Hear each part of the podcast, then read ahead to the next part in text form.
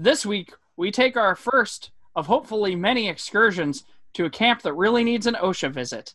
It's Friday the 13th on That Podcast Stays Up All Night.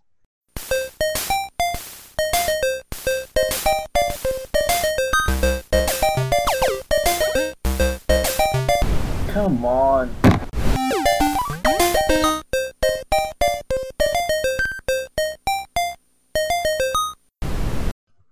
Kiddos, welcome to Scenic Camp Up All Night. I'm head counselor Josh, and that young fellow over there is Cody, the frisky new kid. Hoyo. That's just old man Aura doomsaying again. I think syphilis ate his brain. Say hi. Hello. I uh I watch the place while the master is away. Hey, master. I'm the uh, key uh, gatekeeper. Are you the key master? oh shit, that's a different movie. Uh, uh, I just need a ride, Mister. I don't know if I'd ever take a ride after watching this movie. Holy crap. Oh, gee, this, this is a sure nice Jeep. Let me tell you about my dreams and aspirations. sure would be tragic if I died in a couple minutes. so, all the good campers know that that podcast stays up all night is the podcast that takes on the movies of USA up all night. The sewage pond weighed down with the corpses of the peep showiest comedies, late nightiest thrillers, and most voluminous horror films the 70s and 80s could produce. Josh, Josh, Josh. Yeah. Voluminous, huh? Eh. All right. well done. Uh, this time we're in a fight to the death with a horrible unkiller monster's mother in Friday the 13th. Aura, we ride to hell tonight. We'll need some elevator pitch to carry us there. I uh, never agreed to that. Friday the 13th is the story of how a cameraman murders several acquaintances in point of view shots. But at, uh, at, at the end, they change the killer to some old lady or something. I don't really know. Uh, Sean S. Cunningham was a Stanford grad with a background in the New York theater scene. Uh, he eventually got a job with a documentary film company and made his first film. Uh, he met former professor turned horror director Wes Craven while editing his second feature. Cunningham and Craven collaborated on Last House on the Left. Uh, I don't have the book to verify it anymore, but a book that I read called Shock Value, I believe, mentioned that Cunningham was very disturbed by Last House and felt that it had gone too far. Uh, Cunningham went back to making kids oriented comedies, uh, working sometimes with screenwriter Victor Miller. Uh, now, here there's a couple of divergent accounts. Uh, the one on Wikipedia says that Victor Miller had been putting together a screenplay called A Long Night at Camp Blood, which was modeled on John Carpenter's Halloween. Uh, and then after, Cunningham suggested the title change to Friday the 13th in Variety to lock down the title and do shop around to get people involved, uh, despite not having the complete script yet. Now, on an interview on the disc that I watched, Cunningham claims that he came up with the title and uh, put up the ad without having ever talked to Victor Miller uh, and without having any script whatsoever. And that Victor Miller then came over and they worked out the script from the title. Uh, I don't know which one's true. These things are always funny how it's usually like a combination of like parts of both sides of it. Yeah. Yeah. I think there have been lawsuits involved in this one. it's like a Marvel comic or something. uh, so, yeah, a casting agency brought in Kevin Bacon uh, along with several of his friends, though that was not quite the get that it seems nowadays, as at the time, Bacon only had a couple of credits to his name uh, one of them was Animal House, but I believe it was not a, a lead role. Yeah, this is all definitely pre Footloose, right? Yeah, oh, very much. This was, I think, like the fourth thing listed in his uh, his filmography. Uh, Bing Crosby's son Harry was probably more of a catch. Uh, for the role of Pamela, the company approached Betsy Palmer, who people would have known as a panelist from I've Got a Secret, one of those old man TV shows that Aura probably watches. I was gonna I was gonna say, man, this sounds like a this sounds like a game show that I wish I would have watched. That's what I was gonna say. Uh, probably the biggest member uh, of horror royalty on the set would have been Tom Savini, uh, who was a makeups and effects designer who at this point had already worked with George Romero on Martin and Dawn of the Dead. Uh, so let's talk about the Friday franchise. No, not the Ice Cube movies, the horror series. Uh, what were your guys' experience with the Friday the 13th films prior to this, going into Oh. this? Uh, Have you I, seen it before? Oh yeah, oh Yeah.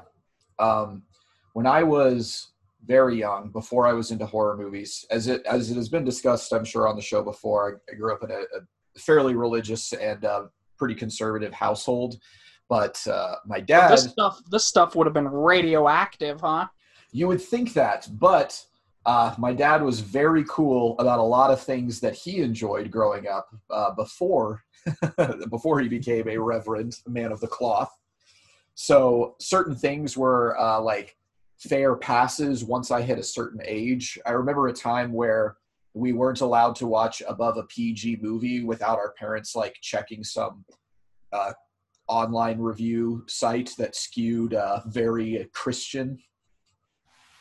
But uh, eventually we i hit the point where i i got really interested in horror movies because the thing was one of the first like really really scary movies that i watched that the practical effects of that blew me away. And i actually saw behind the scenes footage for that movie before i saw the actual movie and friday the 13th happened to be one of my dad's favorite series as well so uh, by the time i watched it there was there was literally 12 of them to watch uh, not 12 because I think that would include the remake. The remake hadn't been out yet, but uh, all the way up till uh, Freddy versus Jason were, was definitely out by that point.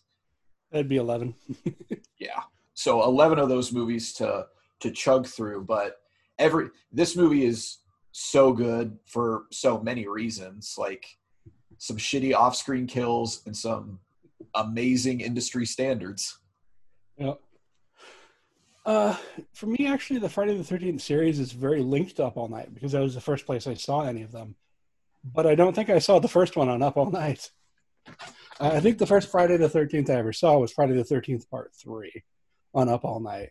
Uh, and to me, it's always one of the most archetypal slasher films, both for its content and and for the the cheesy ways that you can see the 3D effects that they were trying to do on a 2D print where all of a sudden there will be a shot of a yo-yo coming at the, uh, the camera at a like a and you're just like there's no reason for that shot other than to get a 3D effect and make some teenager jump. Yeah. Uh, I agree with you, Josh. I certainly saw this the first time on Up All Night. Uh, this is the if I, I I think I told you or I you know I mentioned it before that usually uh, on Up All Night the movies I would turn off would be the would be the ones that were the the sort of um, the movies I'd watch now I guess the the sort of more uh, um, uh, not the boob comedies or the boob horror, but the other ones. Uh, what are we calling them nowadays? Thrillers. Thrillers. Yeah, I would have shut off the thrillers, but I would leave the horror, the the comedy on most of it. And horror would be a 50-50 shot, but I certainly would have seen this on Up All Night and did in fact see it up, you know, for the first time on Up All Night. Yeah. The thing about it though was that uh, it- it then became a feeder to see the ones in theaters. So like every you know when I would see the ones on Up All Night, I would then you know want to see the one that was currently out because that's how long this franchise sort of ran was long enough that the first the first ones were on basic cable while the franchise was which Yeah. I which I can only imagine was a boon for that uh, for that particular uh, franchise. Uh, We'll get to it. oh, do will we? Well, we'll talk about the financials of this one. We won't talk about the sequels. Okay, because Yeah. uh, do the sequels, but yeah, it, no, it, it's, it was it, very it would be interesting to know how many people who went to the sequels, you know, were exposed to it via basic cable, basically. You know, yeah. Th- that is something else that I think is interesting about this is uh, the the zeitgeist of Friday the Thirteenth is basically like hockey mask killer. Like that's almost universal at this point. That it's so much so to the point where just having a hockey mask, you can't get like sued for that because it's so ubiquitous with the horror genre. But I think it's funny that if you've never seen the series, the first big twist is the mother thing. And then for me, watching the sequels, the second thing was, what the fuck? He doesn't even get the mask until the third movie. Uh, it's it's clearly very. Uh, we'll get to it. In the, we'll get to it in the review stuff. about the, about the formative stuff happening here. yeah. yeah, it- it- I, uh, I, I like you, Josh, saw this the first time on Up All Night for certain. I think you're right, Aura, that there was a lot of funneling through basic cable happening. I do also remember back when I was in elementary school, a lot of kids, and I, I wasn't allowed to watch these kinds of films when I was a little kid, which is probably for the best, as I was a very frightened child and probably have myself. Um, but I definitely remember all the kids on the playground discussing scenes from the Friday the Thirteenth, and uh, probably more than Nightmare on Elm Streets because the, the deaths in those were cooler. Uh, as, as sort of a a way of proving to all the other kids how grown up you were, I guess, because you could talk about a horror movie. Then you become a grown up and you want to talk to people about horror movies, and they're like, "No, weirdo." I was um I was just thinking, you know how like most of the time for your first scary movie in theaters, there's like there's things like Gremlins and stuff like that that's like kind of a horror movie, but it's more like fun romp type thing. Like I remember one of the early in theater quote unquote horror movies I saw was that a 2005 The Brothers Grimm with like Heath Ledger and Matt Damon. And I was just thinking about it my brother was of the ripe ripe young age that his first r-rated movie was the first zombieland movie. And he talked about how that one almost traumatized him because the special effects were so good. And that was like one of the first movies of that degree with like so much like carnage and stuff that he had seen. Yeah. The first uh the first R-rated movie I ever remember seeing, and my parents being mad that I had seen it, uh, was at a babysitter. We watched uh, we, we we watched Revenge of the Nerds, which uh, probably uh, different different ways than Zombieland would have, but yeah i would be way more worried about what impressions you might pick up from that movie than a, than a slasher it's up all night movie. Someday we might have to grapple with it. Though I don't. What do you say after all the fucking? There are there are a few movies that aren't Nazi propaganda films that have come down in people's estimation so quickly. So, I'm sure we'll figure out some fun way around it. so I think I hear a rustling noise in the woods that are nowhere near my apartment. So I'd better go check it out.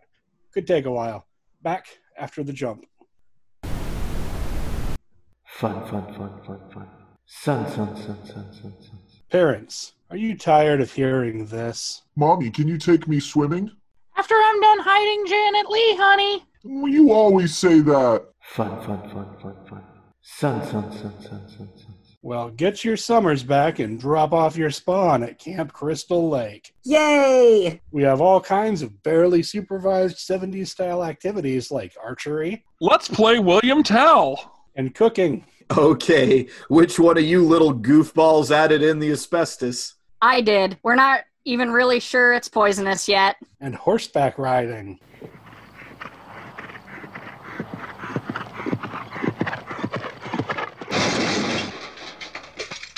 And of course, swimming in our 95% lithium free lake water. It tastes like mommy's sad drugs. The zombies keep grabbing at my legs and it tickles. Our expert staff of almost high school graduates are trained to meet all the non existent childcare standards of our horrifying era. I'm bored. Let's go bone some chicks. You got any condoms? What am I, a sailor? That's right. We still think that AIDS is a thing for the gays. Oh god, he's dead! Camp Crystal Lake. They'll love it so much, they'll never want to go home. The music stings seem to have died down, so I think I'm safe for the moment. Uh, Cody, synopsis, please, and don't spare the special sauce. All right, it is time now for the synopsis and for me to give the synopsis of this movie. Man, listen to him kill all that time, Josh. What do you What do you suppose he's doing? You suppose he's bringing it up on IMDb right now? Right, Cody's synopsis, the synopsis that's supposed to be written by Cody, the synopsis that I have written for the show today, my synopsis.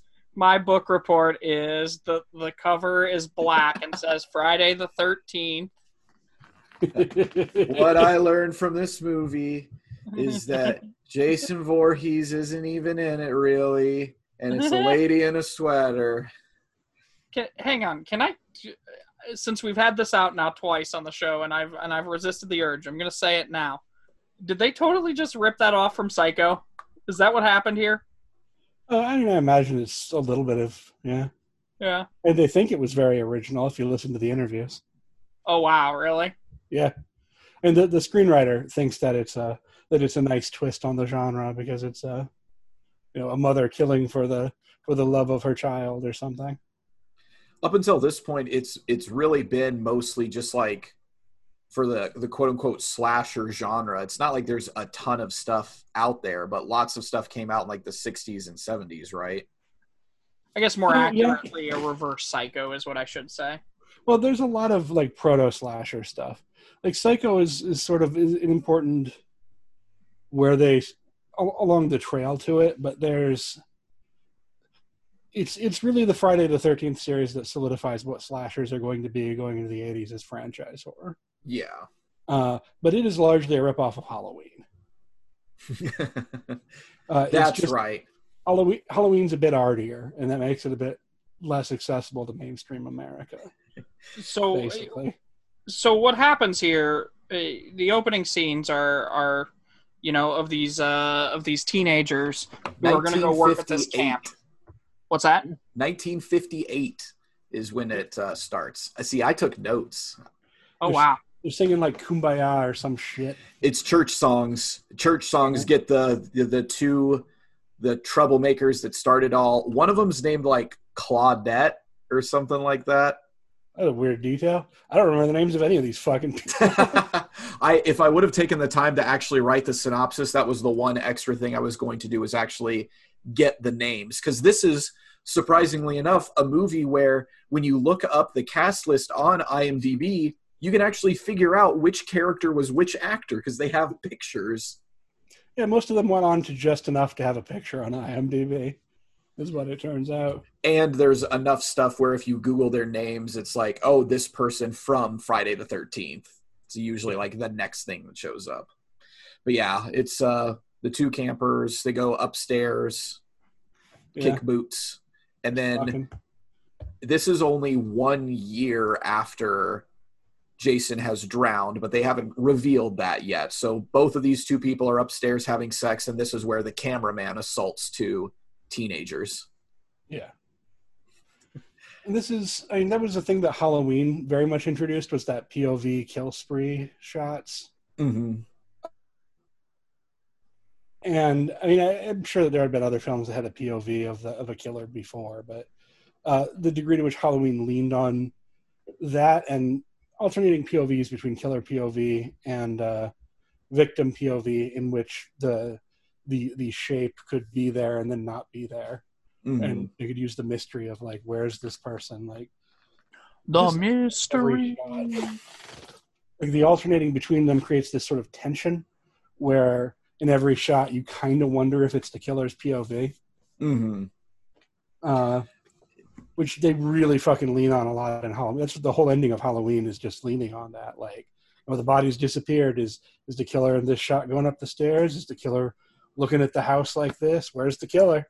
You don't know. They they don't do it in this Friday the Thirteenth, but they definitely continue it later, which I did look up, and it's definitely a Halloween thing. Is the like hiding in a closet? Yeah. Nobody. There's not like a lot of um, hiding deaths. Most of the people are either like directly confronted in this movie, or she sh- the the killer is hidden and then strikes unawares. They they don't really have an idea of what is happening until like half of the the new age cast has already been picked off. It's only until there's like three people left that they're like, oh shit, like people are dying. Yeah, and one thing that they do not rip off from uh from Halloween, which had a sort of monstrous killer, uh, is that idea of the monstrous killer. Uh, in this one, frequently the victims, which is kind of an interesting part of its POV, like in that opening bit, they, the the victims clearly know the person that's killing them and are Mhm. real freaked out by it. Yeah. Uh, Yeah, that adds an true. interesting, like many of the, the the killer POV shots are different from other uh, slasher films. I would say in that you have that element, like like the scene with the hitchhikers in the the jeep, Yeah. the killer, uh, and is clearly very at ease until you know they go past the the the turn off, and she's like, "Hey, weren't we supposed to go there?" And then she's like, "Oh fuck," Yeah. you know. or that I think she kills like a cop who knows her. Like he's on the way to town. Yeah. The cop's like, "Oh, hey, what are you doing out here?" And then, Yeah, the cop. The cop is like later, isn't it? Because he, sh- the cop shows up on the bike when the the one kid is running around in his like t-shirt diaper, wearing a, a Native American headdress. yeah, he's being an offensive stereotype and being very high. Yeah, Some Uh, yeah. age, you know, worse than others. but then later at the diner, he, they cut to him being like, "I better go check on these kids." Up at the, he gets fucking murdered. like, it's so it's it's a weird scene to include. It just feels like here's five more minutes. yeah, I. So the first two deaths are like the campers at the beginning of the movie, uh, which is like way back in the past, and you know, a year after, and then it's it fast forwards to the seventies. I don't remember. I didn't get. I didn't get notes on like when it's actually set. It But- didn't. It didn't say. It just said present day. Oh, gotcha. But the next person that gets killed is the the What's girl that? that? Would have been about eighty, I think. Yeah. Yeah, uh, sure, but it, the movie itself says present day, which Yeah. the only the only reason I mention it is because IMDb specifically mentions it in one of the trivia. Yeah, Uh, I'm just saying the present day would have been 80. yeah. But the next kill is the Jeep girl, right? And that's the uh, throat cutting. I think so. Because the first two, you see them like clutching like a bloody, you know, squib or whatever.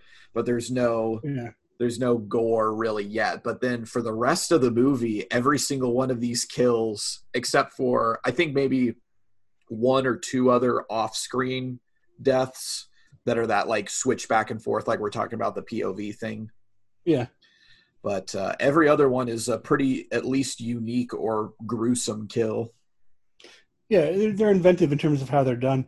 They're often not, I thought, super gory. Like when they do the throat slit, it isn't like a fucking fountain of Yeah. blood. It's like some blood trickles out from the the the uh, the prosthesis. They're visceral and like It a was received by critics as being so. Like Ebert was not a fan of this one, if I recall. there there's something about the later ones that's just so like extra visceral too. Like the arrow one specifically i know is a thing that gets copied by you know tons and tons of other movies and stuff like Yeah. that. The bacon one. yeah yeah yeah. But there is The something bacon that hilarious thinking about like so she kills she kills the first guy. And i mean we're we're for the sake of a synopsis there's not like you've seen Yeah, this movie before there's not that much to do it a synopsis of this film. What happens in this film is a bunch of teenagers go to reopen a camp that was shut down after an accident and a couple murders. Then they start getting murdered. yeah and it turns out that the murderer is the person whose kid was killed there.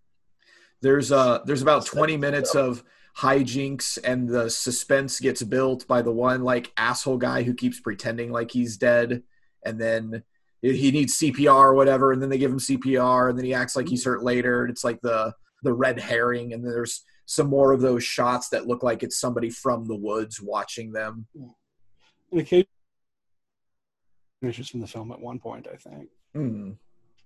Uh, Fix Yeah. your, you get a couple of old your, men. uh, like, light bulb. Missy. You're all doomed. You're all doomed. I'm just hanging out in the pantry here if that's cool. I uh I used to own the property and I like to box in there. My my favorite "You're all, you're all doomed" is when the first hitchhiker, who's, who is doomed very shortly, uh, is walking out, and he walks up to her and he's like, "You shouldn't go to that camp. You'll all be killed." Shut up, Um, Ralph. The camera, follows him as he walks over to his bicycle, like sits on it, looks back at her like, "I know you're checking out my ass," and then like bikes off. Like a two minute shot, and I'm just like, "The fuck." Why are we holding on that? Were we? Was I concerned the old man wasn't going to get home? if this uh, if this movie just had like a slight inkling that it might be a little bit more horror famous, that guy might have been Clint Howard. Oh, that would have been great. I'm getting strong. Silent Night, Deadly Night, part what was it? Three, Three or four? I think it was four. four. Jesus. Four. Two is the garbage day one. yeah, we didn't watch an iconic one. Yeah, I don't think that one was an Up All Night movie. Sadly, I haven't even You seen see, that. you one. see, Cody. The contrivance of the show is that we only watch up all night movies. We can't just pick movies we want to watch. No, And- And not only that, but we actually did one time attempt to record a podcast about a movie that wasn't an up all night movie. And that Turned out to is be still first. that's still the lost episode. we were doomed. It was doomed. You went to the camp, didn't you? They were like, you better save that shit for fucking further ado or something. oh, further ado. Huh. Hey, listeners, if you didn't know, we do some other podcasts as well. It's true. It's on the same uh, website and or podcatcher that you're listening to. You've probably seen the other episodes. What the hell are these? Yep. You listen to those too. We won't stop you. Uh, so in this movie, what, what do you guys think of the final girl, Alice? Uh, Alice is a fine final girl. She's kind of meek for a final girl. I Uh, felt yeah. Yeah, like, she's no Ash Williams. yeah, I don't want to. I don't want to delve too much into the theory stuff, but like a lot of a lot of academic horror theory for slasher movies is around like psychoanalytic readings of gender gender interchange, where Yeah, I will- about like the Yep. female hero wielding the phallus and breaking down uh, traditional gender roles. But in this movie, that's kind of confused because both the the final girl and the killer are female, so it makes it kind of an interesting. they they can't argue for their own sake that they were woke and super deep thinking about this while also being like oh it's also a super original twist ending that it was the mom None of these none of these arguments are about people making woke movies. The people making these arguments are saying that audiences can receive them in this way. maybe woke was the wrong word how about self-aware i feel like Yeah. that's after after this sets the stage and then obviously the sequels eventually that gives way to the the parodies and the things like scream and whatnot yeah. being in a famous horror movie So what about that final scare at the end? Want to talk about how how it totally wasn't going to be a franchise because people will tell you like sometimes people as a as a horror trivia will be like Jason wasn't in the first Friday the Thirteenth, but they're wrong because Jason is in Wrong. uh, the penultimate sequence, not the final sequence, in which Alice takes a boat and sits out on the lake, uh, kind of traumatized. Like as a final girl, she's interestingly traumatized. Like there's not much survival instinct to her. Like she's she doesn't stop to make sure that Mrs. Voorhees is, is croaked. She doesn't like well does she need to check to make sure mrs Voorhees isn't croaked I mean, I just have slit her throat. she got her head off Oh, wait, yeah, I'm sorry. she gets her with the pan, is what I was saying. She gets the full machete decapitation Yeah, in this right. movie. See, I was thinking, what I was thinking about was the pan sequence. Oh Where yeah, he yeah. Hits her with the pan, and then she sees she's bled from the head. Forgot This- about the machete decapitation at the end. Sorry. This female fight also has just like a straight up vagina punch in it. I believe it's called Yeah, man. Punch, Cody. do, do what you're gonna do. but Jack it- Black does did a song about it. Just a little kick in the cunt. It is the mm-hmm. the boat and the lake thing is so interesting in that like whole i it's it doesn't feel like she's given up but it's just like a i don't know it felt like a smart decision the first time i watched it of like a, oh yeah i mean if you get into a boat and into the middle of the lake you're safe from all angles like you could see anything but then wow that's the twist i'm in the lake you fucker. I kind of took it as she was kind of broken, because before before Pamela comes out to attack her again, she's just sort of sitting there numbly. See, Like, uh, I, I thought I thought like Cody. I thought she was trying to find a good vantage point. it's because she's like sleeps down in the boat right Yeah. But whatever the case, she's out in the middle of the boat and she's uh, looking out, and it's this slow zoom in, and it's all the happy morning music. And all of a sudden, uh, this moss covered kid jumps up and uh, hugs her. And then we cut away to her in the hospital. Gives her a big old hug. she Uh, it was a dream she woke up from yeah. And she's all trying to find out what happened to the kid in the lake, and uh, and they're all like, uh, "Wasn't a fucking kid in the lake, lady? The fuck? What the fuck you on about?" and she was like And that's how the movie ends. you were all there and you were there and you were there too Interestingly, the original screenplay apparently did not have that ending. Like she doesn't get attacked on the lake by the. Well, I mean, it, it sort of does. It sort of does feel a little tacked on if you're gonna have the the twist be that it wasn't him that was the killer. You know? And I think it's trying to do sort of a either a double twist or a dream thing, Mhm. or just pad out the runtime. I don't know. Uh, apparently, the origin of it was Tom Savini, who said, "You know, we have all this makeup shit. Why not just have this Jason kid pop out? It'll be funny."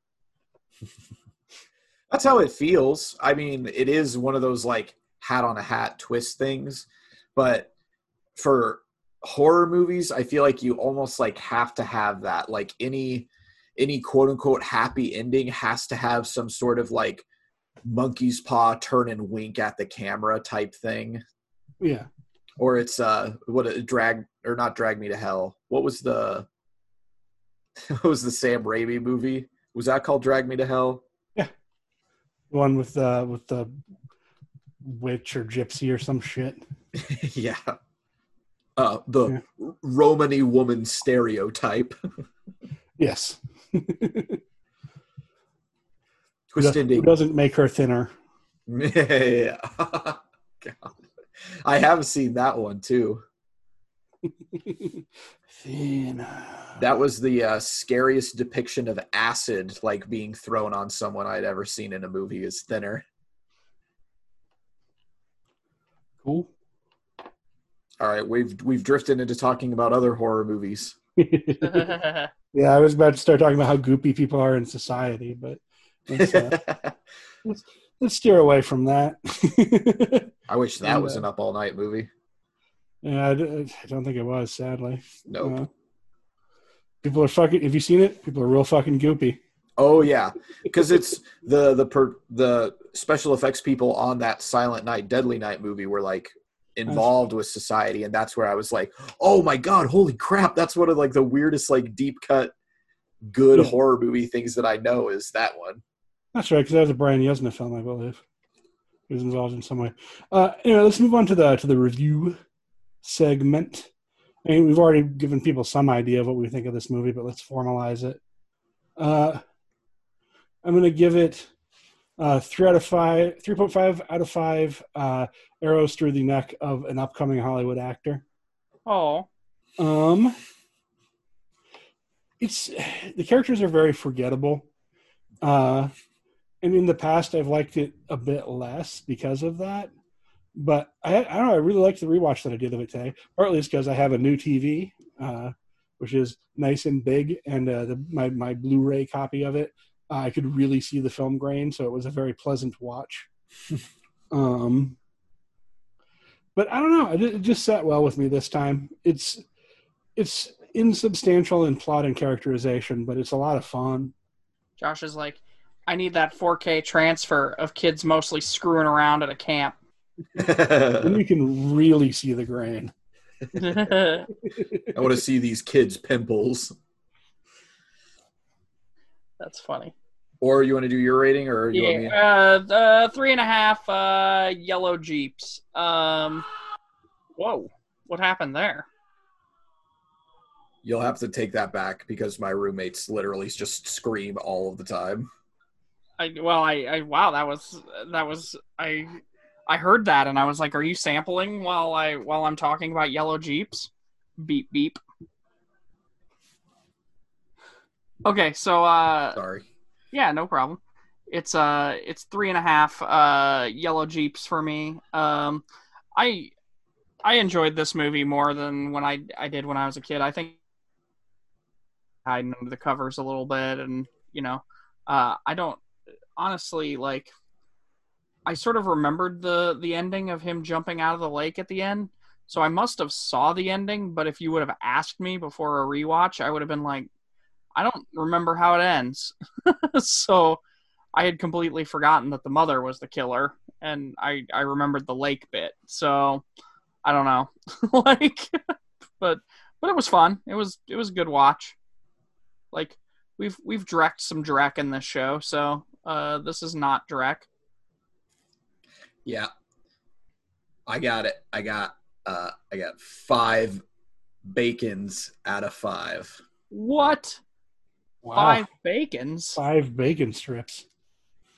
I didn't have a good one. That the entire time both of you were doing yours, I was trying to think of what what out of five I was gonna have and I blanked. So five Kevin Well- Bacons. Well, I'll tell you. I, I guess I should have explained mine. I picked the Jeep because I was trying to figure out who kill who the killer was through this watch. And I was like, oh, she just got into that Jeep, so obviously it's the camp counselor guy who's the killer because he's got the same Jeep. But then he gets murdered too, and it's like, oh, maybe they only had one Jeep on the set, and that was their car, and they didn't expect you to be like watching for it, you know? Uh-huh. I, w- I would like to apologize. I suggested that you use bacon strips, but you can only use that for wild things.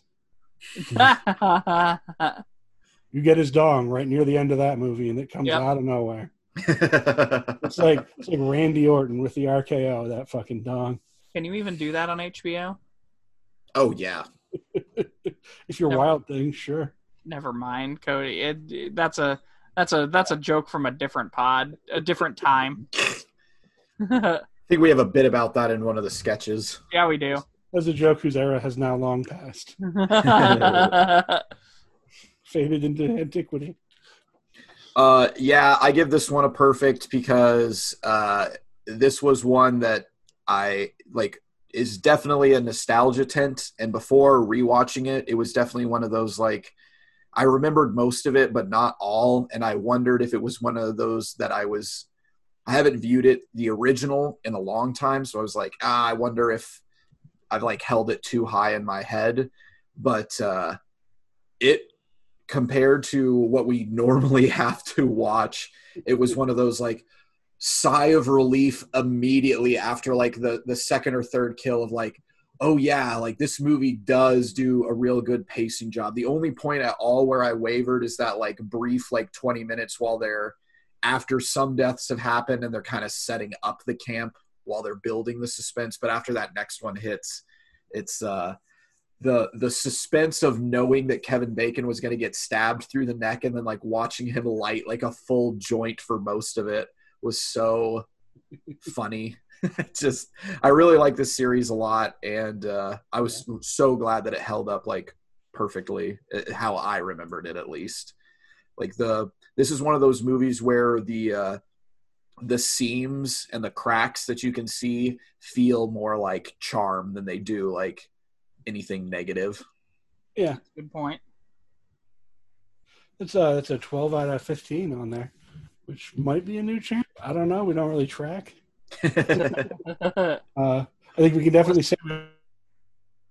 Christina probably tracks it. She'll she'll send us an email and let us know if we screwed it up. I'm sure she will.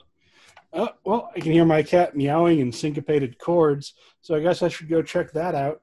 See you guys on the other side of the jump.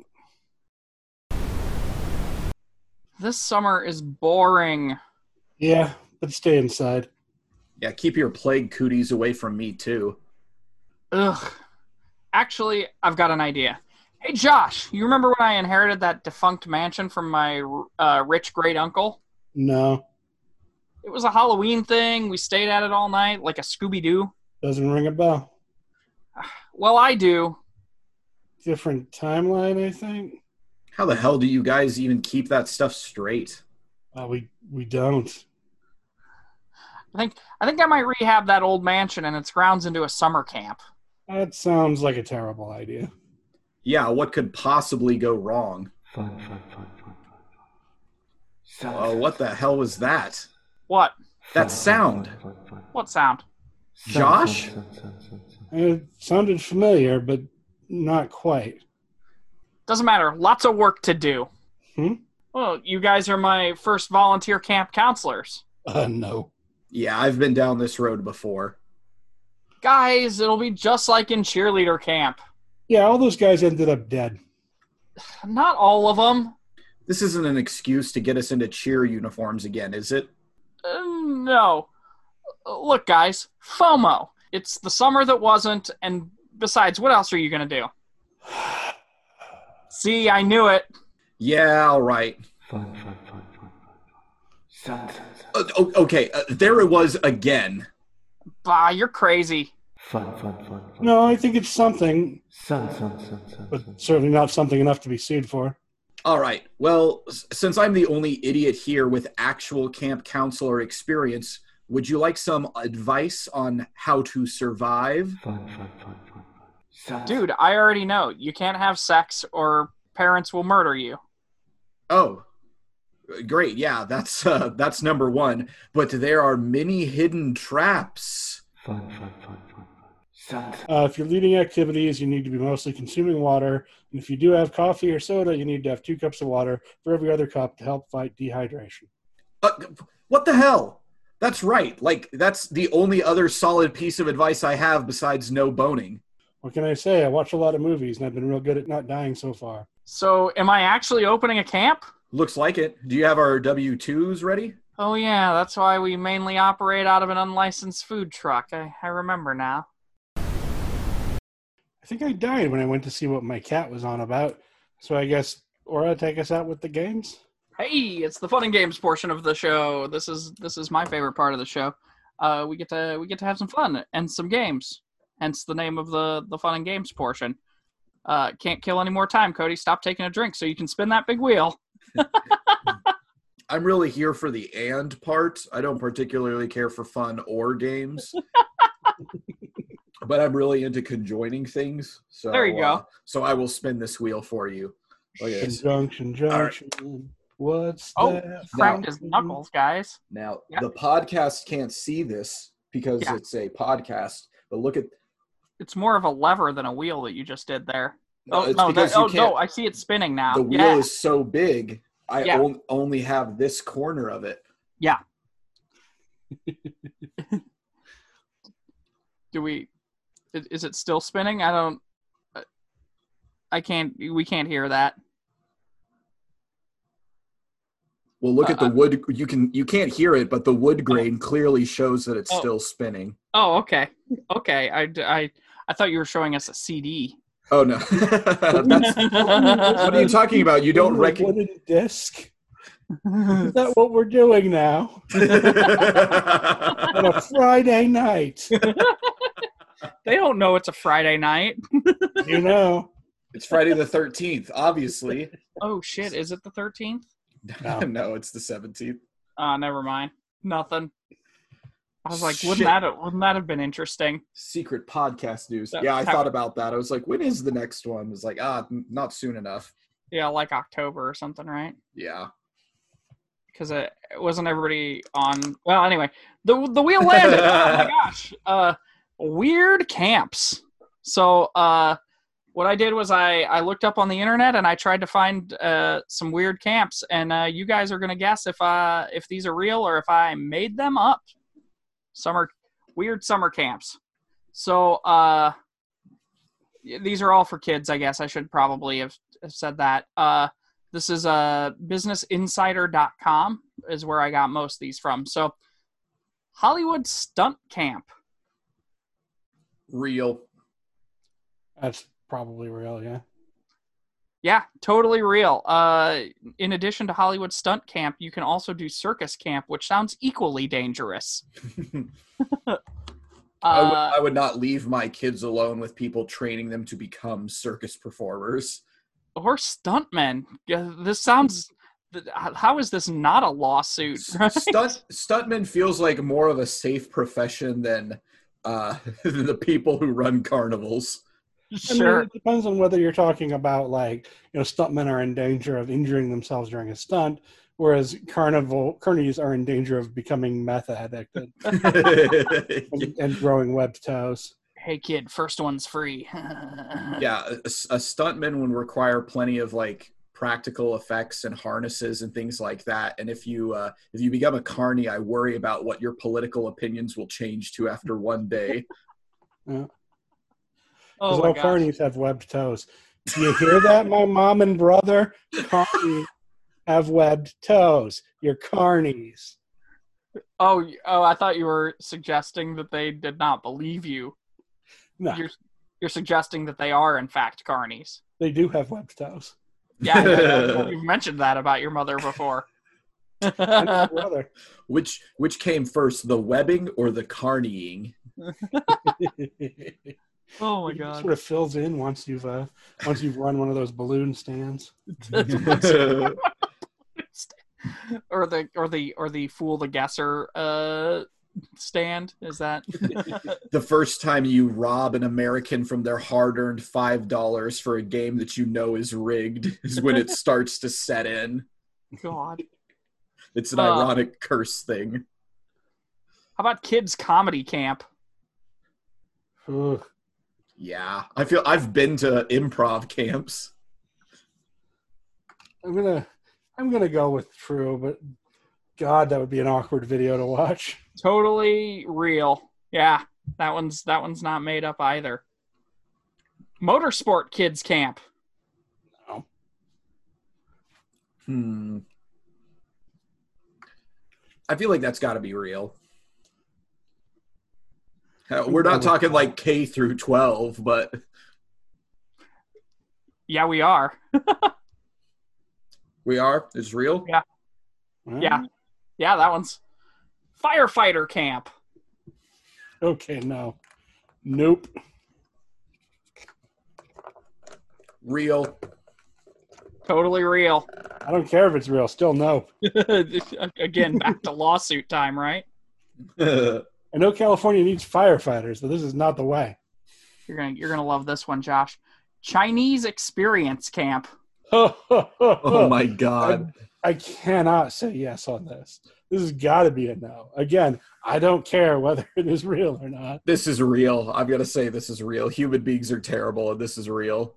totally fucking real Additionally, there's a France one that you could do it to. You could send your kids to as well. but it's called what is it? It's called Chinese Experience Camp. Yep. Well, it's a Chinese immersion experience, I think. Chinese immersion experience or ho ho French camp. and that's how it's spelled out. It says hon hon. oh God. Explosives camp. I'm not playing anymore. I'm just going to look up podcasts on my phone. this is I'm I'm sensing a pattern here, so I'm going to say yes. Totally real. Prison summer camp. yes. Is it at Stanford? right? also totally real, and its selling point is a chance to bond with dad. Is Dad already in prison? yeah, what is the implication here? I that's a, that was as as deep as I dived. That How was- how do, how do you as a child want to do something so bad that you are willing to take the uh, the parental slip form that says prison camp and go, "Hey mom, will you please sign this?" can I can I go see dad? Uh God. Uh here you go, Josh. Yep. Bet you'll be back in on this one. Plantation camp. no, I will not be back in. Game is not to play. You're you're you're You're afraid to know whether or not children uh, pay four thousand dollars uh for a month at plantation camp. Uh, Um, and since earlier you were all like, "Oh, people are so terrible," I'm guessing I figured out your fucking your thing right here. These are all terrible. Yeah. And then you're Uh, starting to depress well, the listener didn't hear me say that. That was pre-show. so, uh, uh, spoiler alert. Uh, I tried to make something up, and everything I made up, there was a camp that it existed for. Like, that's how I found explosives camp, as a for instance. That's how I found plantation camp. Um, I did do a search on coronavirus camp, and thankfully that doesn't exist yet. So that was the only one that was going to be made up. But I mean, I- like, I just saw a thing on Facebook. I don't know if it's real or not. Sure. Reporting some people were going to do a, uh, a a herd immunity camp or something where they'd get a bunch of people in close proximity. that those have been proven that aren't real. You talk about like the uh, I'm the- guessing that it's a hoax. yeah the coronavirus parties is what they call it too. Oh, it wasn't that. It was like a camp thing for. I think it was a lot of adults as well. It wasn't like. It wasn't the anything that's like, oh look at what a bunch of teenagers are. That's that's false. Yeah. It's always false. They're not. They're not doing a rainbow party. They're not playing a knockout game. They're not doing a COVID party. None of that is true. It's always- all lies because you can get dumb conservative people to believe any fucking thing about a teenager. I always think about Charlie Kelly and uh, It's Always Sunny talking about it's like teens are into dancing now to solve their problems. They do these really cool things called rainbow parties. so I so I uh like I said I I tried really hard to find made up camps that I was like there's no way there's a camp for this. Uh, shark camp that really exists. You can go swim with the sharks as a child in Fiji if uh if you if your heart desires. Uh, then I was like I was like well maybe, yes, maybe they're dangerous things nature's perfect predators. Throw fucking little Timmy in with it. I was like, I was like, well, maybe, maybe, uh, you know, maybe uh, dangerous things was the wrong direction to go because kids love dangerous things. So maybe I should go with things like parents would want to send their kids away from. So I was like, what about like video game camp or you know, camp totally real? You know, you can. Uh, so I was, I was like, what the hell isn't there a camp for? And apparently, nothing is the answer to that. so that was why I was why I was cursing up a, a blue streak right before the show started because I was like, it's like I can't find anything that's not already a damn summer camp. So I think the moral is we need to get a business license and open sarcastic podcaster camp. Oh, Oh. God. sold. uh, want to take another spin of that big old wheel, Cody? Ugh. Oh, It started off as a burp, but then it was a is this a cookie now? surreal. No, it's the same wooden disc. Oh. oh spin, spin, man. spin. It stopped. Is it going to land on genre swap? I think it did. Yeah, it did. It totally did. it landed on Genre Swamp. Genre Swamp is the uh, is the is the game we play every episode. Uh, what we do is we assign each other a, a genre uh, and retell the same movie, but but as a as a different thing. Uh, the especially challenging thing about this particular movie is that uh, this has been retold in several genres. So uh, we'll have fun trying to come up with unique ones, or at least not uh, not ones that are already uh, uh, not already um, given Yep, already a movie, I guess. so I don't know what I was trying to think of there. I have one for Um, you, Aura. what's that? I have one for you. Oh, do you? So I that makes me uh I I have to give Cody uh how about uh how about um MTV reality show Cody? Okay. Or uh, n- uh, 90s alt rock romantic comedy. I can do this. Yeah, no, I knew you, I knew you could. I'm This not- is a thing I'm I not can do. Mean. I wanted it to be you because I'm like you've watched like singles and fucking reality bites. Yep. Uh, I'm I'm thinking for you, Josh. We're going uh, uh, black and white foreign film. Oh, black and white foreign Friday the 13th slasher not slasher. You can you can if you wish to set your uh, country of origin to establish a subgenre. I will allow you to pick your country of origin. Oh, Okay. that's a That's a special. That's a double that's a little film major treat for you. Kick. I, I, I- I surely do appreciate it. Actually, figured- he, he, there sounded like sarcasm in that voice, but at the end of the day, he's gonna pick a country and he's gonna love it. yeah. My I- voice just always sounds like it has sarcasm or it's a disability, and I'll thank you not to point it out. Do you have your card for the the disability? yeah, does it Yeah, exist? that means you don't have to wear a mask either. There it is. That. Thank you. Thank you for knocking that one down.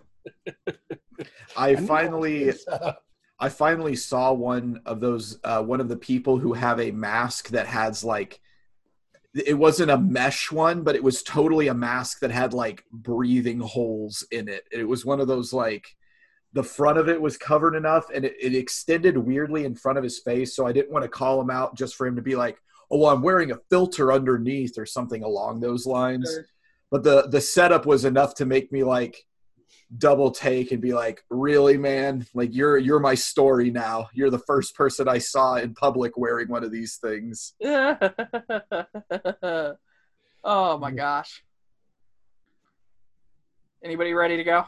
I don't even remember what my genre was. I was just about to ask. Oh, uh, MTV uh, reality. Oh, right, right, right. I, I Uh, got this. That, that was not Scream Queens. Because because when I thought of it, I was like, oh shit, Scream Queens, I guess, was was that. Uh, All Is that right. MTV or uh, AMC? what's that? Doesn't matter. Uh, Oh, was, was Scream Queens not MTV? I thought it was maybe AMC, but I don't care. Oh, well, there we go. Moving I- on with our lives, apparently. Uh, not dead at 21. How about that? I know that one was. And by the way, anybody who's listening to this podcast right now and remembers Dead at 21, you're the same age as me. and we, 'Cause- Yeah. where and I are within this that, that like two year span where you watched that one season of fucking Jack Noseworthy's best work. yeah, I was well. I was gonna say, I bet we spoke nonsense a moment ago to Cody when I said that. It's like, what's Dead at 21? Well, I'll be able to I'll be able to speak to your generation here in a second because originally I was thinking maybe sex it up like a CW show or make Yeah. it like the the Teen Wolf thing, but I have a different idea. It's uh it's not called Friday the Thirteenth. Now it's uh it is just a reboot of Next. So there's you know the big there's a big Next bus, and uh, A big next bus. uh Okay. and then uh, there is five various co-eds who introduce themselves. My name's Pamela. I like having sex in the woods, you know, etc. Whatever. Yeah. They can have they can have real things. They can be really themselves. And then it's uh then it's Jason is the person. And uh I I saw a video recently that uh, Jason is the guy who they're gonna date. yeah. So it's uh I love the idea that Jason Voorhees, since he doesn't really talk in any of the movies, actually knows ASL. So it's it's Jason Voorhees in his like dripping swamp uniform, but the machete isn't anywhere to be seen, and he's like ASL signing perfectly like all of the stuff uh, that's like a normal next host where they're they're being coy, they're making like penis jokes and stuff, and every single one of the dates ends just with him like slitting their throat. it doesn't ever cut back to them back on the bus. It gets down to like the third guys, and they're like, you know, Tim left, but Jessica didn't come back.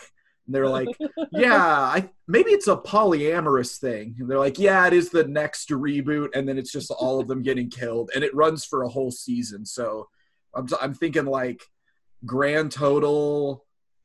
It's a a minimum of like 72 people Yeah. are gonna die. this. Oh man, I'd watch that. yeah, you would. you could do a different monster every time, but Next didn't change their formula at all. So I think you could just have Jason just kill him at the end of each date scenario.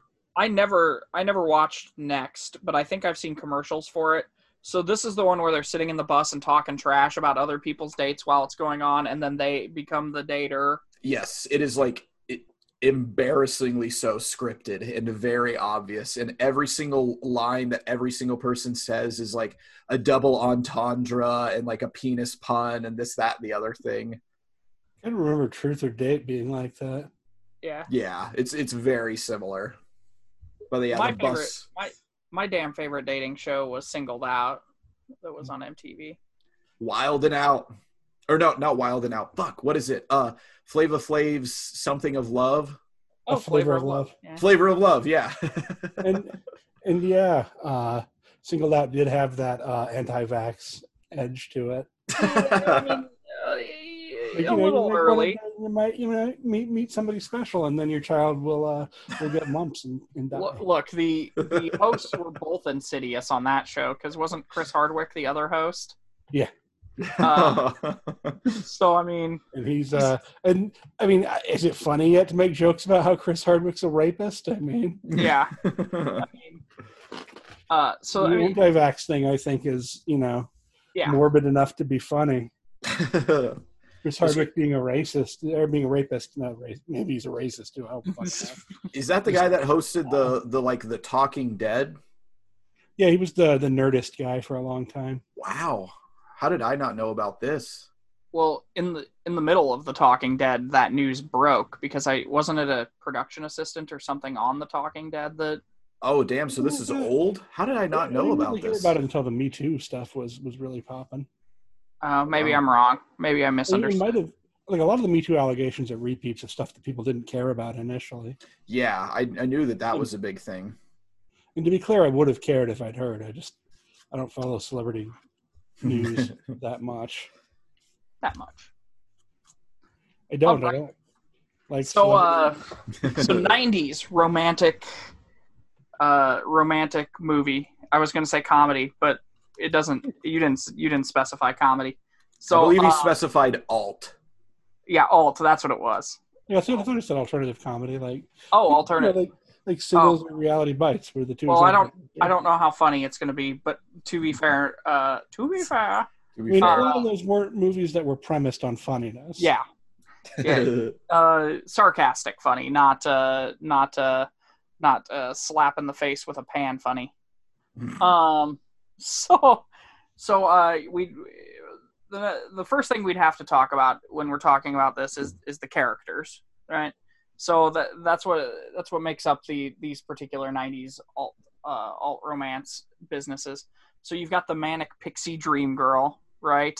Uh, you've got uh, the broody guy with uh, with some sort of um, guitar, probably like a like an acoustic guitar. Uh, you've got uh, you've got the the wild card uh, character. It could be male or female, but uh, you know the the, the kind of the screwball uh, best friend, I guess, right? Um, let's see here. Uh, the the wizened uh, older sibling or perhaps uh, older friend, right? Um, and so so we have this ensemble cast of these various archetypes, uh, and what what ends up happening is uh, they one by one uh, start disappearing. Like, hey, has anybody heard from Manic Pixie Dream Girl lately? Uh, no, where like where has she been? Like, did did she say she was leaving town? And you know, they come up with these like sort of like in their head kind of excuses. Like if like Cody, if we didn't hear from Josh for you know two or three days, uh, you know, we might say uh, his cat ate him. Um, or whatever, right? It, like, I love the. I wish the, the the viewers could see the look on your face when I said The- that, the eyebrow raise. I'd You're like like, to see him fucking try. yeah, all right, all right. Uh, no, but You I, hear you me? know, like we would come up with an excuse. We wouldn't assume that he was, you know, uh, murdered by a by a serial killer.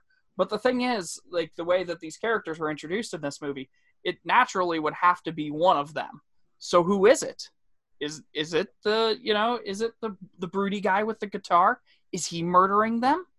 You know, and and so as it, as it as it sort of unfolds and as more and more characters kind of disappear, like you're like okay, but but like I thought it was that person the whole time, and that and that's kind of the fun alt uh alt of this uh, particular uh, romance uh, is because as they continue to make love and and and figure out who's uh who's actually dying here and who's the murderer uh that's the that's the the thing so um uh spoiler alert it ends up being the wizened old guy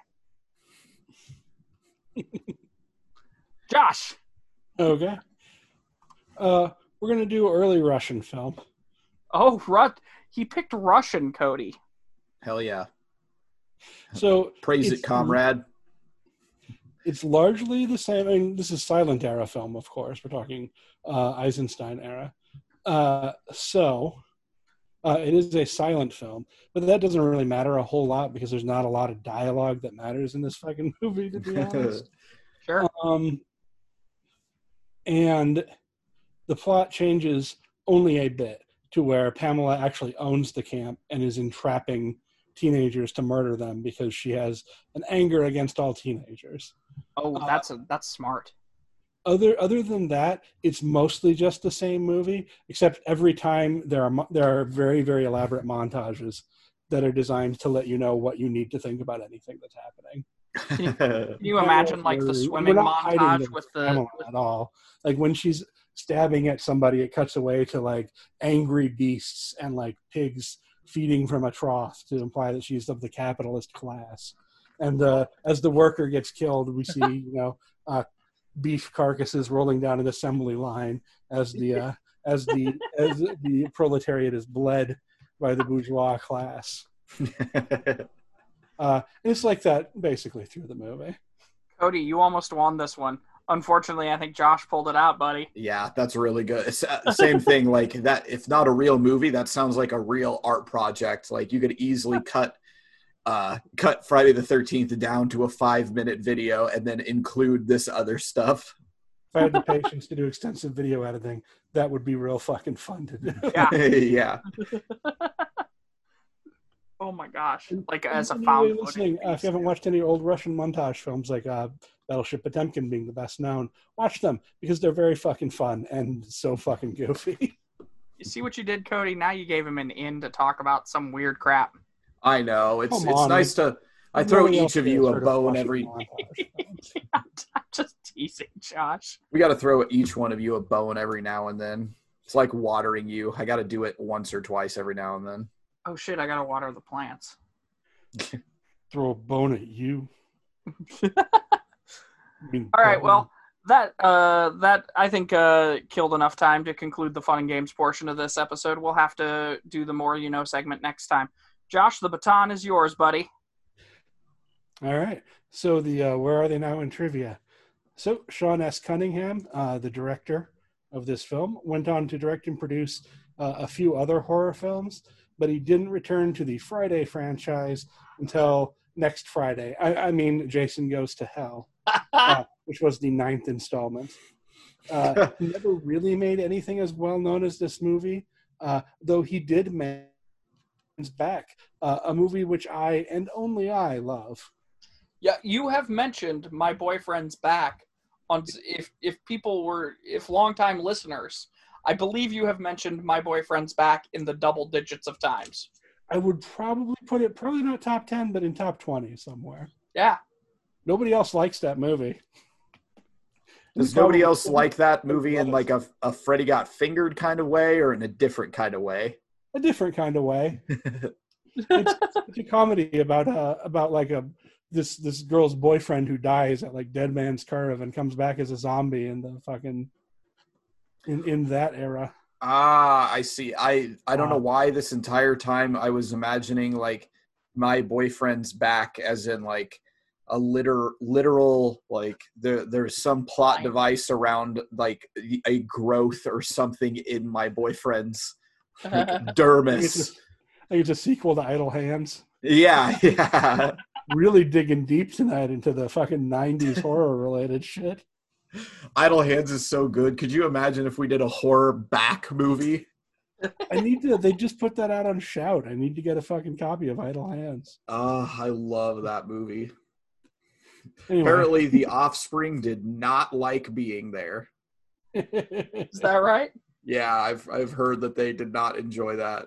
well, tough shit on them. It was a great movie. Yeah, it was one of those like they they had to pick a band for the movie and the studio was like, "Oh, well these are the bands that are under our contract that we can get to come in" type of thing.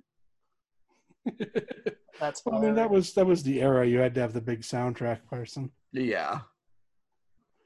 and it was Oh. uh, just great performances in that movie. It was yeah, it was uh, Vivica A. Fox is incredible in that movie. She should have been the next. Uh, what's her name from Coffy? yeah, I do what you're talking about. Um. So Victor Miller uh, Oh. was disappointed. Yeah, we are still podcasting. No, Uh, you're, Your, you're your sound changed dramatically, Jeff. Oh, good? yeah. In what way? Oh, Uh, now fine. It amped up or or kind of I don't know, like I was trailing off, and I might have just raised my voice. Is it okay now? Yeah, yeah, you're yeah, fine it's fine. Okay. It wasn't. You weren't talking louder. It was definitely like coming through way louder. Yeah. All right. Uh, Victor Miller was disappointed that the sequels focused on Jason, uh, who he had wanted to be a victim and not a killer. Uh, Hmm.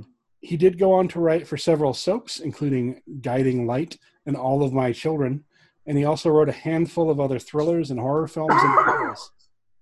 Uh, for some reason, Wikipedia lists him as being involved with the Pauly Shore movie Jury Duty, but I can yes. find no evidence of what that involvement would be, so I assume it's just wiki trolling.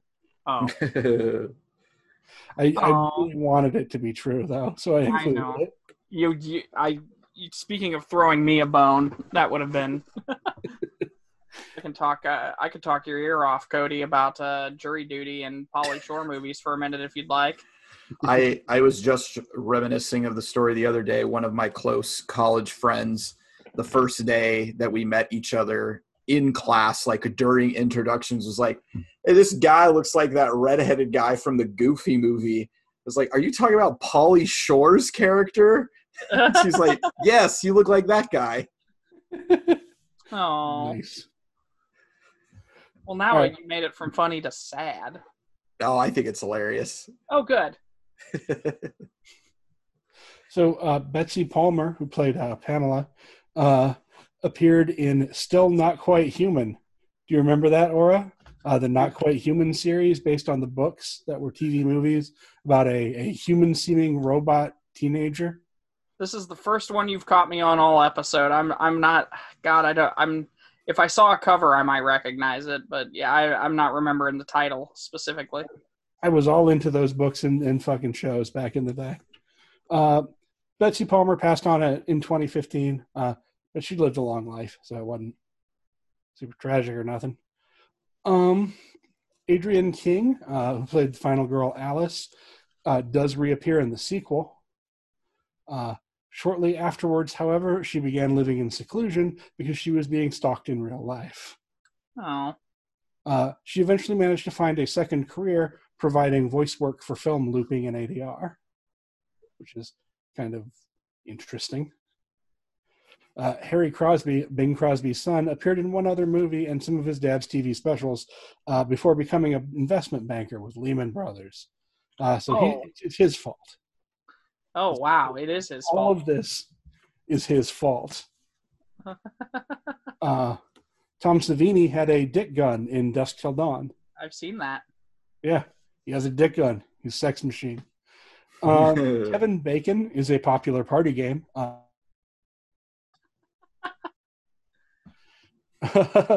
Friday the Thirteenth cost uh, five hundred fifty thousand to make, uh, and returned almost forty million domestically and almost sixty globally, uh, on a studio outlay of two point five million for purchase and advertising.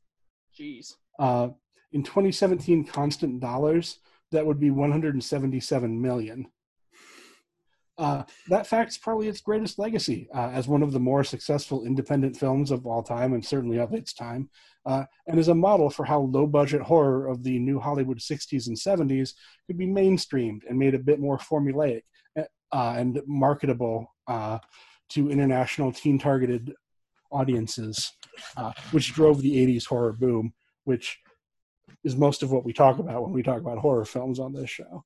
Yeah. So this is a film whose tendrils are in pretty much everything else that we watch that is a horror film here. So, Yeah. so I think that's the big legacy of the of the movie more than anything anybody involved in it did. Yeah.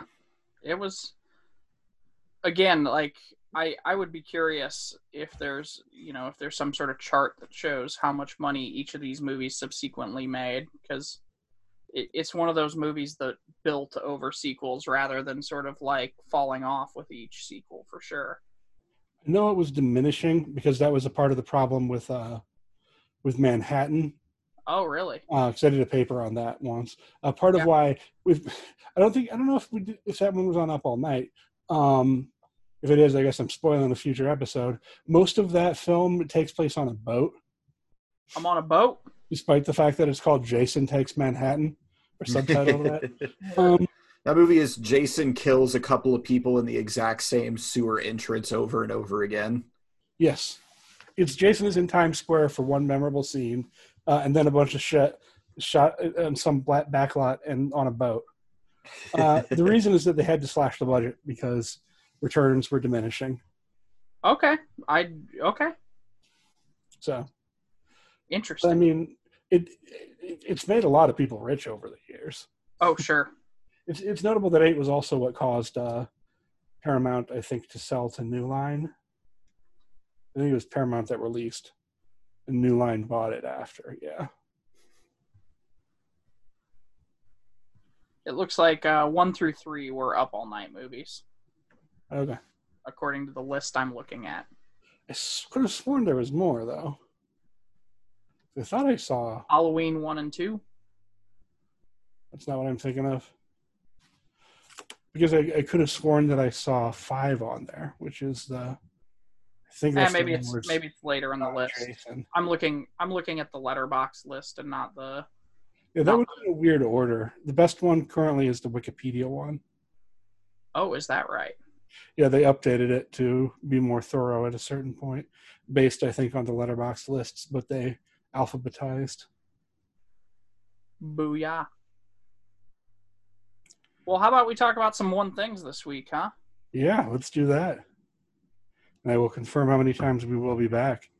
as I find it. Uh, one, two, three. Uh, New Beginning, which is five or six. Five. Uh, New Blood, which is seven, and then and then indeed Jason Takes Manhattan.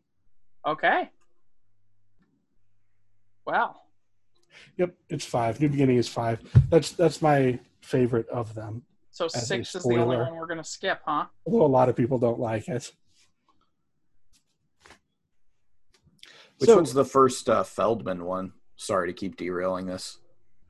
Feldman's first one is, I think, four, because the Feldman character is Tommy Jarvis, who grows up to be the main character of five. Yeah, that's right. And then he reappears again in six, but six kind of ignores five. And then he gets killed in the comics, I'm pretty sure. Yeah.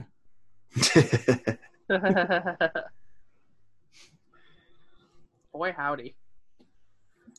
Uh, what you what you got this week, Cody? What's your thing?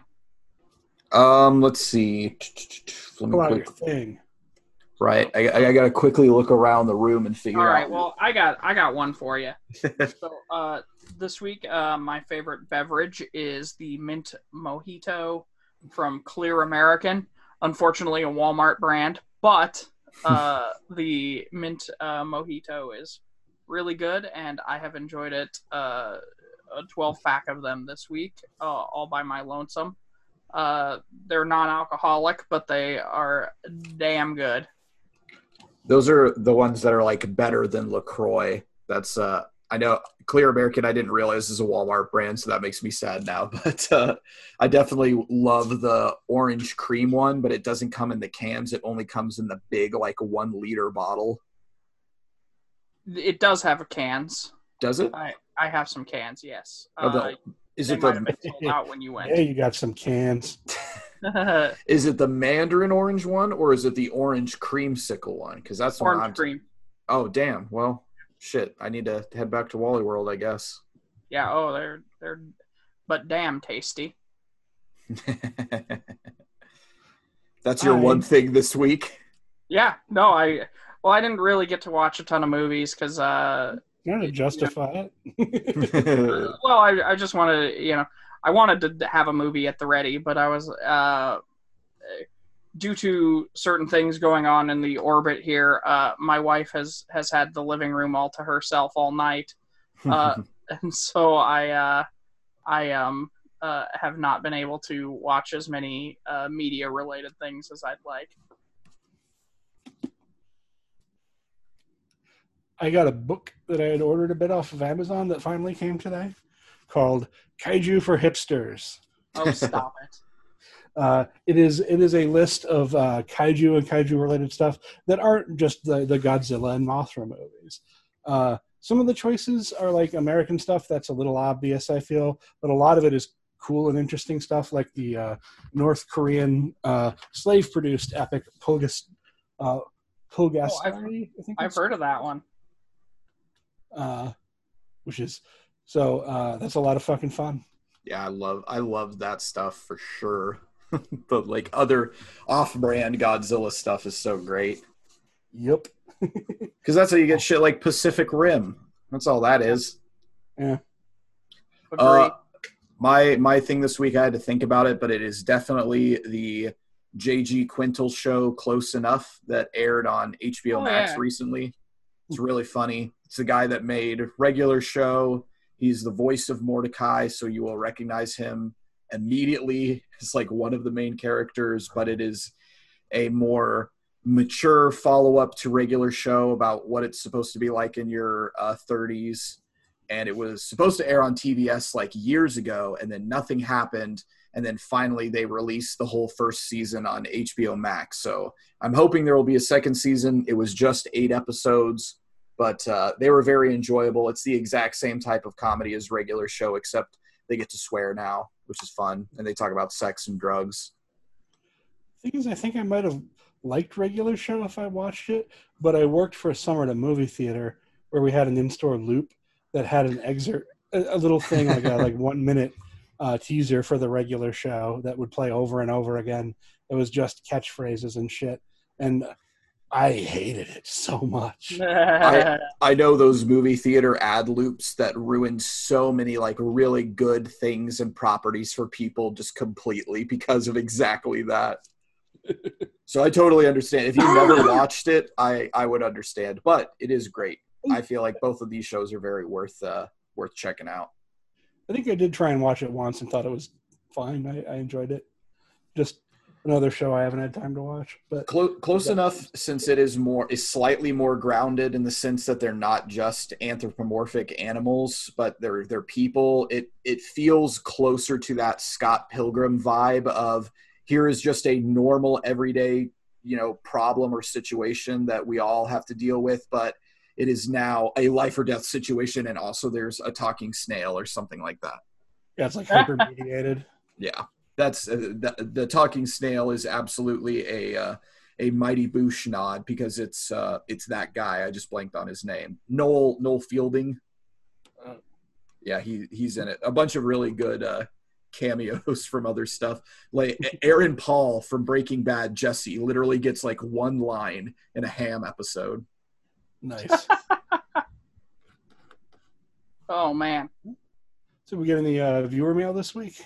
Didn't have any viewer mail this week. Uh, it it was, uh, I mean, elongated as we as we're recording here. Uh, me. but but we did post quite a bit on our own uh, site. So if you go to our Facebook page, uh, I do believe I put up two things and Josh put up one thing this week. So I'll put up some stuff too because I have some cool Friday the Thirteenth things. Sure. Well, let me. I think I might have gotten something in my email by mistake that was supposed to be viewer mail. So I'll Uh oh. bring something Uh oh. from my viewer mail. Uh, it's the the title line is "Don't let your woman leave you." Oh. Uh, from our listener Risk Free, Ugh. uh, and That's a name. the uh, the body of the email is "Start getting real results today. Better sex with this. Click here." Oh. Um, I appreciate the offer, uh, risk free, but I do I I don't I don't like to criticize people. You guys know that. Yeah. It, and it, it it's easy in in these days to find the faults, but I just that it. Did they spell real wrong? Don't Was- let did they use the wrong real? Like like your woman should have her will. She should be with you by her volition. You know, Mm. like I don't. I think you're looking at it the wrong way, risk free. I, I I know that's that's probably harsh and it might be hard for you to hear, but I think you're looking at it the wrong way. You know, you should view, you should trust your woman. I didn't realize Josh. Uh, Josh had viewer mail. I actually have two as well. Uh, I have Oh, Uh, oh one- my gosh! I have You one guys actually from checked the email, huh? yeah. I have one from Sony, and that one says uh, your password has been updated.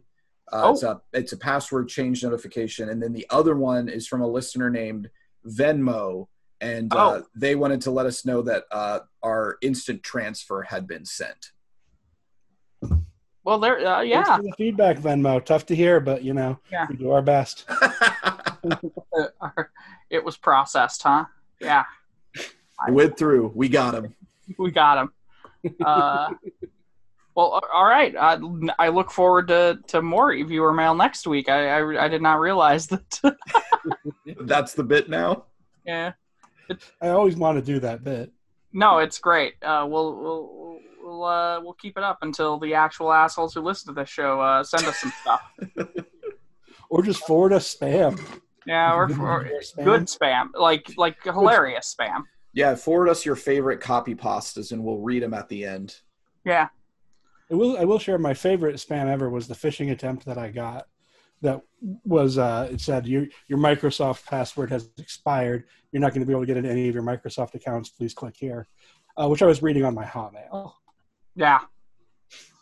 Oh no. I was uh, the only the only Hmm. encounter I ever had with an online stranger asking me to wire them money was the uh, the emo band The Used fan forums. Oh my. Nice.